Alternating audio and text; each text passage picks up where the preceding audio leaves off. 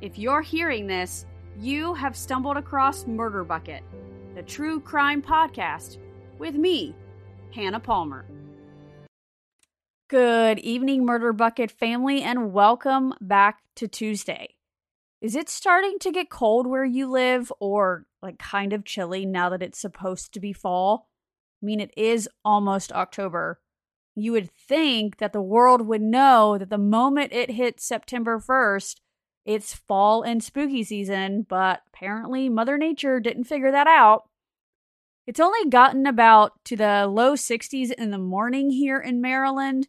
And then by the afternoon, it's probably in like the mid to high 80s. So, not the sweater weather that I normally absolutely love. Anyways, it has been a while since I have done our week slash weekend recap. It's been about a month, I think, because we did our mini episode last week, and then we did the documentary review with my husband two weeks ago, and I completely blanked on doing that week slash weekend recap. Nothing too interesting has really happened this month, except for I ended up going to a neurologist at the beginning of this month I don't know if I've ever mentioned to you that I have been experiencing a lot of blurriness in my eyes, and I've gone to several different eye doctors, I've gone to several different specialists, and we just can't figure out what's going on. So I decided to just go to my primary care and see what her thoughts were, and she sent me to a neurologist. I've done a couple different tests and some blood work and we're supposed to figure out what those results are on Thursday. So just keep me in your thoughts if you wouldn't mind. Be much appreciated. This past Thursday, I had one of my wisdom tooth finally removed after being in agony for about a month. I have lived off of ibuprofen and Tylenol nonstop every single day, and I'm so glad I don't have to do that anymore. I attended a women's brunch at my church on Saturday, which was fantastic. There were 15 different tables that some of the ladies in the church had decorated. They kind of had a little bit of a theme going on. Then we had brunch, obviously. We had a speaker come and give a little message. We got to just sit and chat, and it was wonderful. One of my very best friends bought a condo recently and is moving out on her own for the first time. So, my husband and I went over with a few of our friends last Sunday to help her move some of the things to her condo. She is still waiting for a couple different pieces of furniture to arrive, and then she will eventually sleep there, which will be great. It's a perfect condo for her and it's a great location and I hope that she really enjoys it because I think it's absolutely adorable. That is enough about me. Let's go ahead and move on into our topic tonight. And we have fertility fraud with Dr. Donald Cline. Donald Cline was born on December 10th, 1938 in Indianapolis, Indiana. He attended Indiana University and received his undergraduate degree. He then attended Indiana University School of Medicine and received a medical degree in obstetrics and gynecology. He interned at IU Health Methodist Hospital and then joined the United States Air Force.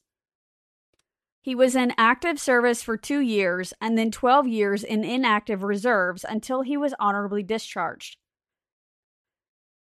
Dr. Cline is a reproductive endocrinologist and infertility specialist. This is a surgical subspecialty of obstetrics and gynecology when physicians train in reproductive medicine addressing hormonal functioning as it pertains to reproduction as well as the issue of infertility.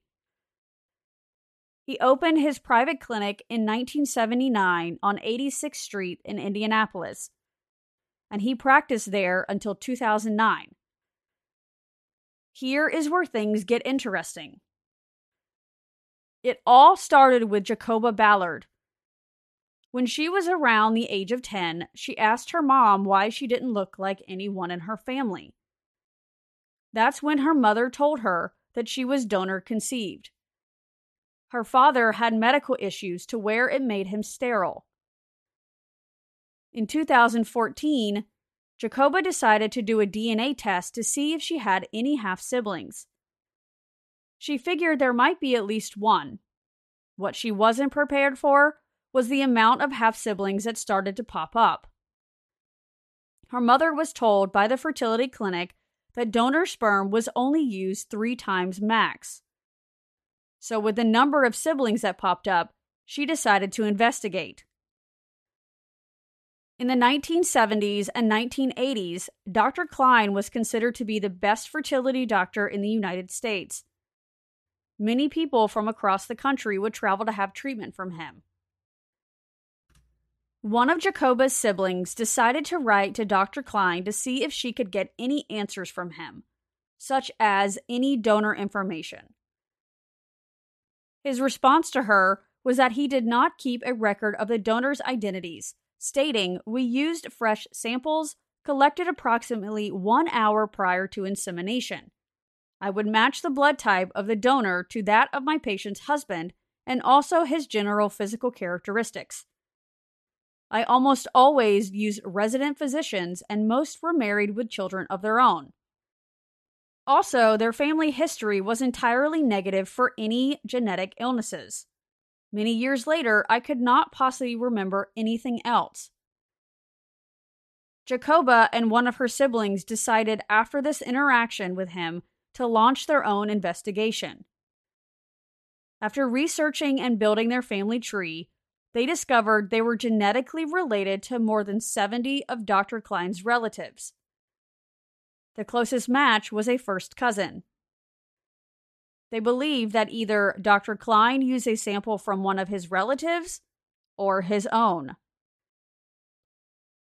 Jacoba stated in the Netflix documentary Our Father that she suspected Dr. Cline might have used his own sperm to impregnate patients without their knowledge. With this possibility, one of the siblings decided to reach out to Dr. Cline's two oldest children. One of his sons told them that his father confessed to using his sperm, but claimed that it happened no more than 10 times. That ended up not being the case as more and more siblings popped up on 23andMe. Every time a new sibling popped up, Jacoba would reach out to them and let them know what was going on. Of course, many of them were caught off guard. She spent hours on the phone with them each time. Jacoba then decided to reach out to Dr. Cline's children again to see if he would agree to a meeting with her and four of the siblings. She recalls in the documentary that when he showed up, he showed no emotion and remained calm. During the meeting, he asked each of his quote unquote children to give him their name, their age, and what they did as a career. In an article on Salon.com, Jacoba is quoted saying, It was almost like he was ranking us. Like, let me see which one of my offspring made it to the top. I felt like we were being judged. Jacoba proceeded to ask him to detail his medical history because after speaking with the siblings and learning more about them before this meeting, many of them suffer from autoimmune disorders. Dr. Cline, however, stated that there was nothing to worry about. That did not go over with Jacoba at all. He then proceeded to share a scripture with her, Jeremiah 1 5, that reads, I knew you before I formed you in your mother's womb. Before you were born, I set you apart and appointed you as my prophet to the nations. According to Dr. Cline, this was to quote unquote help her cope with the news. She didn't appreciate this and is quoted in the documentary saying, You are not going to use my God to justify your actions. Dr. Cline was then asked why he decided to use his own sperm, and his response was that he was trying to help desperate mothers and families.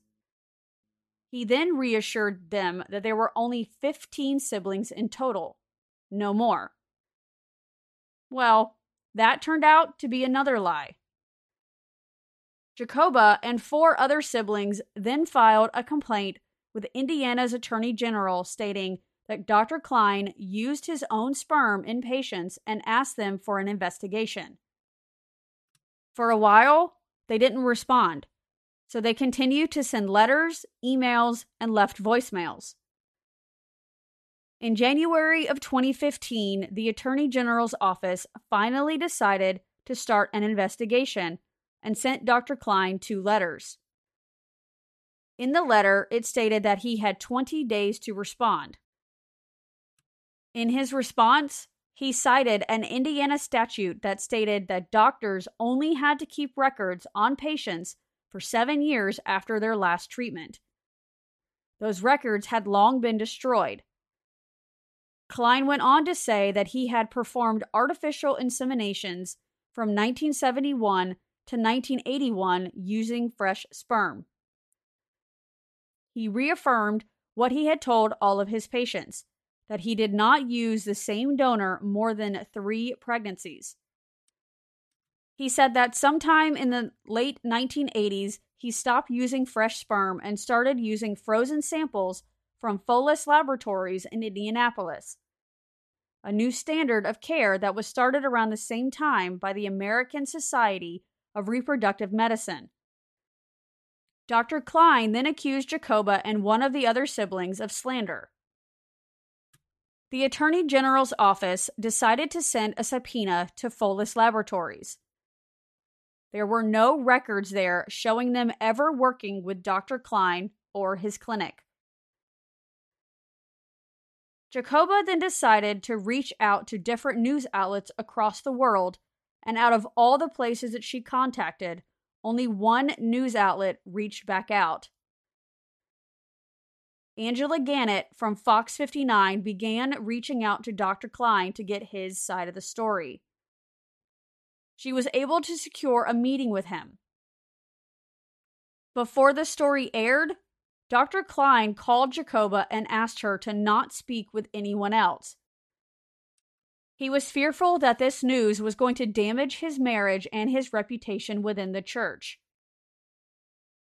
In an article on Fox59.com, it states that Dr. Cline was once an elderman with Zionsville Fellowship and that the church did not know he used his own sperm until the story broke. They stated that Dr. Cline admitted to them that what he did was unethical, and because he showed remorse, no disciplinary action was taken with them. They did state that if they had known the magnitude of what he did back then, they would have removed him from his position of authority. While the Attorney General's office continued their investigation, so did Jacoba. As DNA testings became more popular, more and more siblings started popping up. Jacoba recalls that after the news story broke on Fox 59, a string of weird things began happening. All of the lug nuts on all of her tires were removed and missing. One of the siblings had their computer hacked, and the only thing missing were the files pertaining to Dr. Cline. Another sibling received harassing phone calls from a cemetery asking if she wanted to purchase a plot for her to be buried in. Many suspect that Dr. Cline himself had something to do with this, even though he denies everything. In 2016, Dr. Cline was arrested after the Attorney General's office learned that he had lied in one of the statements that he had given them. He first claimed that he did not use his own sperm without his patient's consent or knowledge. He later admitted to it after the Attorney General's office tested his DNA and proved that he was lying. He was then charged with two counts of obstruction of justice in 2017, for which he pleaded guilty. At the time, there was no law that would criminalize Dr. Cline for using his own sperm without patient consent, so he served no jail time and was only ordered to pay a $500 fine plus court cost. He also lost his medical license. In November of 2016, Elizabeth White, who was a patient of Dr. Cline's, filed a proposed complaint and requested a jury trial with the state of Indiana Department of Insurance. Her complaint stated negligence, constructive fraud, battery, breach of contract, breach of express warranty, and negligent hiring or retention as to the defendant and reproductive endocrinology associates. She then filed a multi count complaint with a Marion Superior Court. Dr. Cline motioned for dismissal of this complaint, but that was declined. The Indiana Court of Appeals agreed with the lower court's decision, finding that breach of contract and tort claims for which relief can be granted. Two other donor children and their families filed civil cases against Dr. Cline and his group, the Indianapolis Infertility Incorporated. In each of these cases, they settled for around $100,000, which is considered the maximum liability for a qualified healthcare provider. It states in an article on Fox59.com that because the civil suits cover events that happened in the 1970s and 1980s, a medical malpractice cap of $500,000 likely applies. According to the previous mentioned article, Dr. Cline has paid more than $1.3 million in civil suits. While the documentary was very eye opening, there were two women who sued Netflix and the creators for identifying them without their consent as two of Dr. Cline's children. According to an article on WTHR.com, the women filed their lawsuits separately in May of 2022. The lawsuits state that they were approached by the creators and told that no one's identity would be revealed without explicit consent. It shows that the company reiterated this promising in writing. One of those came from producer Michael Petrella and says this I know that some of you are more comfortable than others being involved. You will not be identified unless you've been given us permission to do so. The lawsuit also claims that both women's names and photos were shown, even though one of them never gave the producer a photo.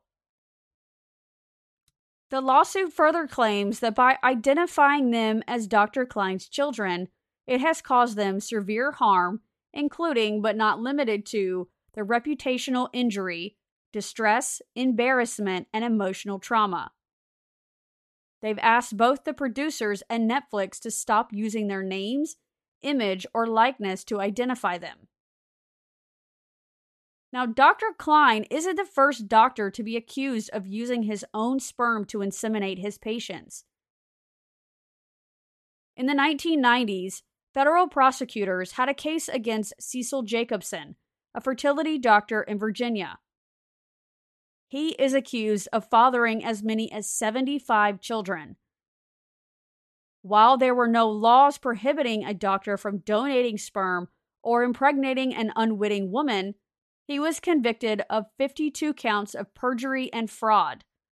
This included fraud for bills he sent patients he deceived and wire fraud for phone calls to them. According to an article on Jezebel.com, more than 50 doctors have been accused of lying to their patients and fathering children using their own genetic material around the globe. A woman in Texas did a DNA test online and found out that her biological father was her mother's fertility doctor. She is now advocating for a bill that would make a doctor using his own sperm criminal sexual assault. As of 2019, the bill has passed the state Senate. There are also lawsuits in Idaho, Vermont, California, Canada, and the Netherlands from former patients or their children accusing the doctors of using their own sperm. In May of 2019, Indiana's governor signed a law that makes fertility fraud a felony. California has a general fertility fraud law, but Indiana's is the first to single out fertility doctors using their own reproductive material. the law also sets in place a longer statute of limitations, which allows victims to bring suit. It also gives an option for $10,000 of liquidated damages, or victims can proceed to a lawsuit. In addition to the parents who were the former patients, it also allows adult children conceived through fertility fraud to sue. Nine other states have enacted fertility fraud bills. A law professor at Indiana University states that she has been contacted by several people involved in fertility doctor cases that have not yet become public. And as of today, there are at least 94 biological children discovered, and Dr. Cline holds the title of the most prolific fertility fraud doctor there is. I would highly recommend you check out the documentary Our Father on Netflix regarding the fertility fraud with Dr. Donald Cline. You can also check out our episode from two weeks ago if you would like just a quick synopsis regarding this documentary. Before you go, please take a moment to listen to this promo from my friends at the Geesebumps podcast. Have a great evening. The monster blood changed direction, still bouncing and quivering and leaving white stains on the grass like enormous round footsteps. Joe, stop reading it. This is too scary for me. You're right, it is too scary. If only we could talk about goosebumps in a way that isn't scary. Well, guess what, nerds? There might be a podcast like that called Geesebumps. Geesebumps? Did you mean goosebumps? Maybe. Geesebumps is a comedy podcast based on the works of R.L. Stine, hosted by me, Danielle. PhD. And me, JoJo PhD. And me, Jeff, regular person. Featuring goofs, funny voices, and the occasional critical thought. Geesebumps! Available on Podbean and everywhere else podcasts can be found. Thanks for sticking around to the end. Be sure to follow me on Facebook, Instagram, and Twitter.